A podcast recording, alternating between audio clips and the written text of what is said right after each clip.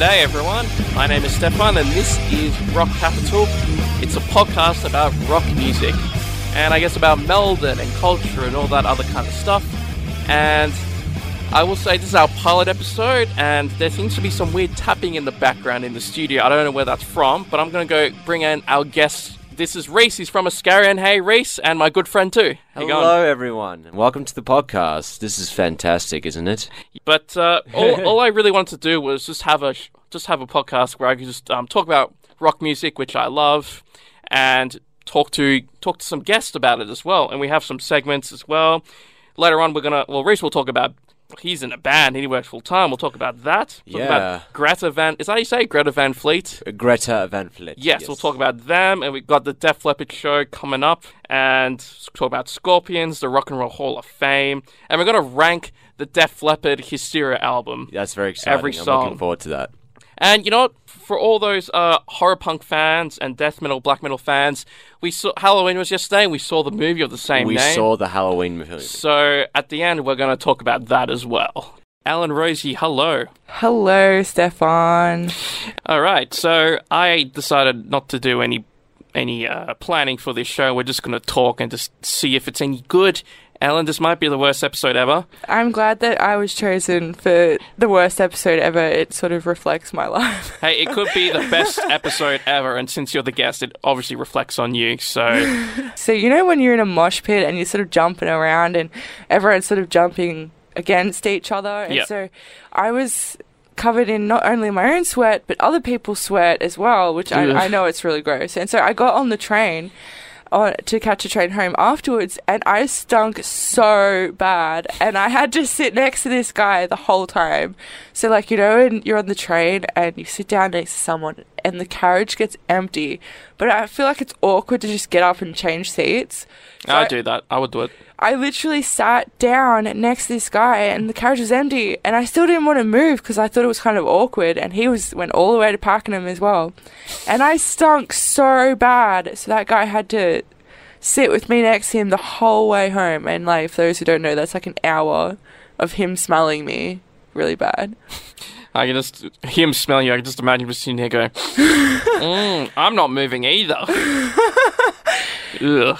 Yeah, it was pretty gross. Well, that's just the way it is. You I know, was so- very keen to have a shower when I got home. Dean Matthews Band without the band because he's just he's just Dean. Hey, Dean, you've done a lot of interviews for Moshpit. Dean, Yes, do you I have what are your highlights? Do you remember? Well, I mean, well, my first one was with um, Vincent Cavanagh of Anathema. They were they're sort of like a prog metal band from Yes. Liverpool in England. And I remember it was my first interview, and I was properly dropping bricks. I was, I was pretty nervous, and uh, I had to hit up his tour manager, who said, "Oh yeah, you have to call him at the hotel." So I called his hotel, went through to his hotel room, and he's like, "Oh, I wasn't expecting to be interviewed." And I'm like, and just my brain's just going, Wow. this, this is fuck. At first, and, and, and I think you can go back and listen to it on YouTube. yes, and it's on Moshpit backstage as well. on SYN and Moshpit backstage. Go Moshpit on SYN, um, Anathema, and um, you know, in the first like five seconds, he's like, "Good, thanks," and I'm like, "Oh god, what's going on here?" And then the rest of the interview was fine. It's probably the best interview I've ever done. Was Oh, the yeah, the first one. Um, I've inter- interviewed Raven from 1349. He's this big, scary character from a black metal band in Norway. Um, but my top two interviews would be interviewing Dan, the lead singer from Tesseract, a band I've absolutely loved since high school. And then probably interviewing Paolo Guger- Gugerletto, even if you can't say his last name properly. Hey, this is Scott Ian from Anthrax, and you're listening to SYN. Scott Ian, welcome to SYN.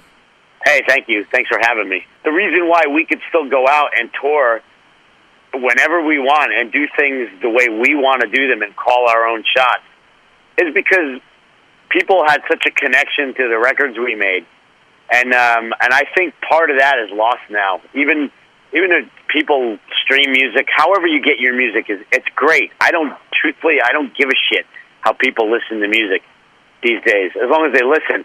But I I just don't feel like in the last 10 years that people make the same connection with albums, even my albums or Iron Maiden albums or Metallica albums because it's been so diminished uh, the, the fact that basically people are listening for free. It's just the whole experience of going to a record store and buying a record and saving your money for that and living with that.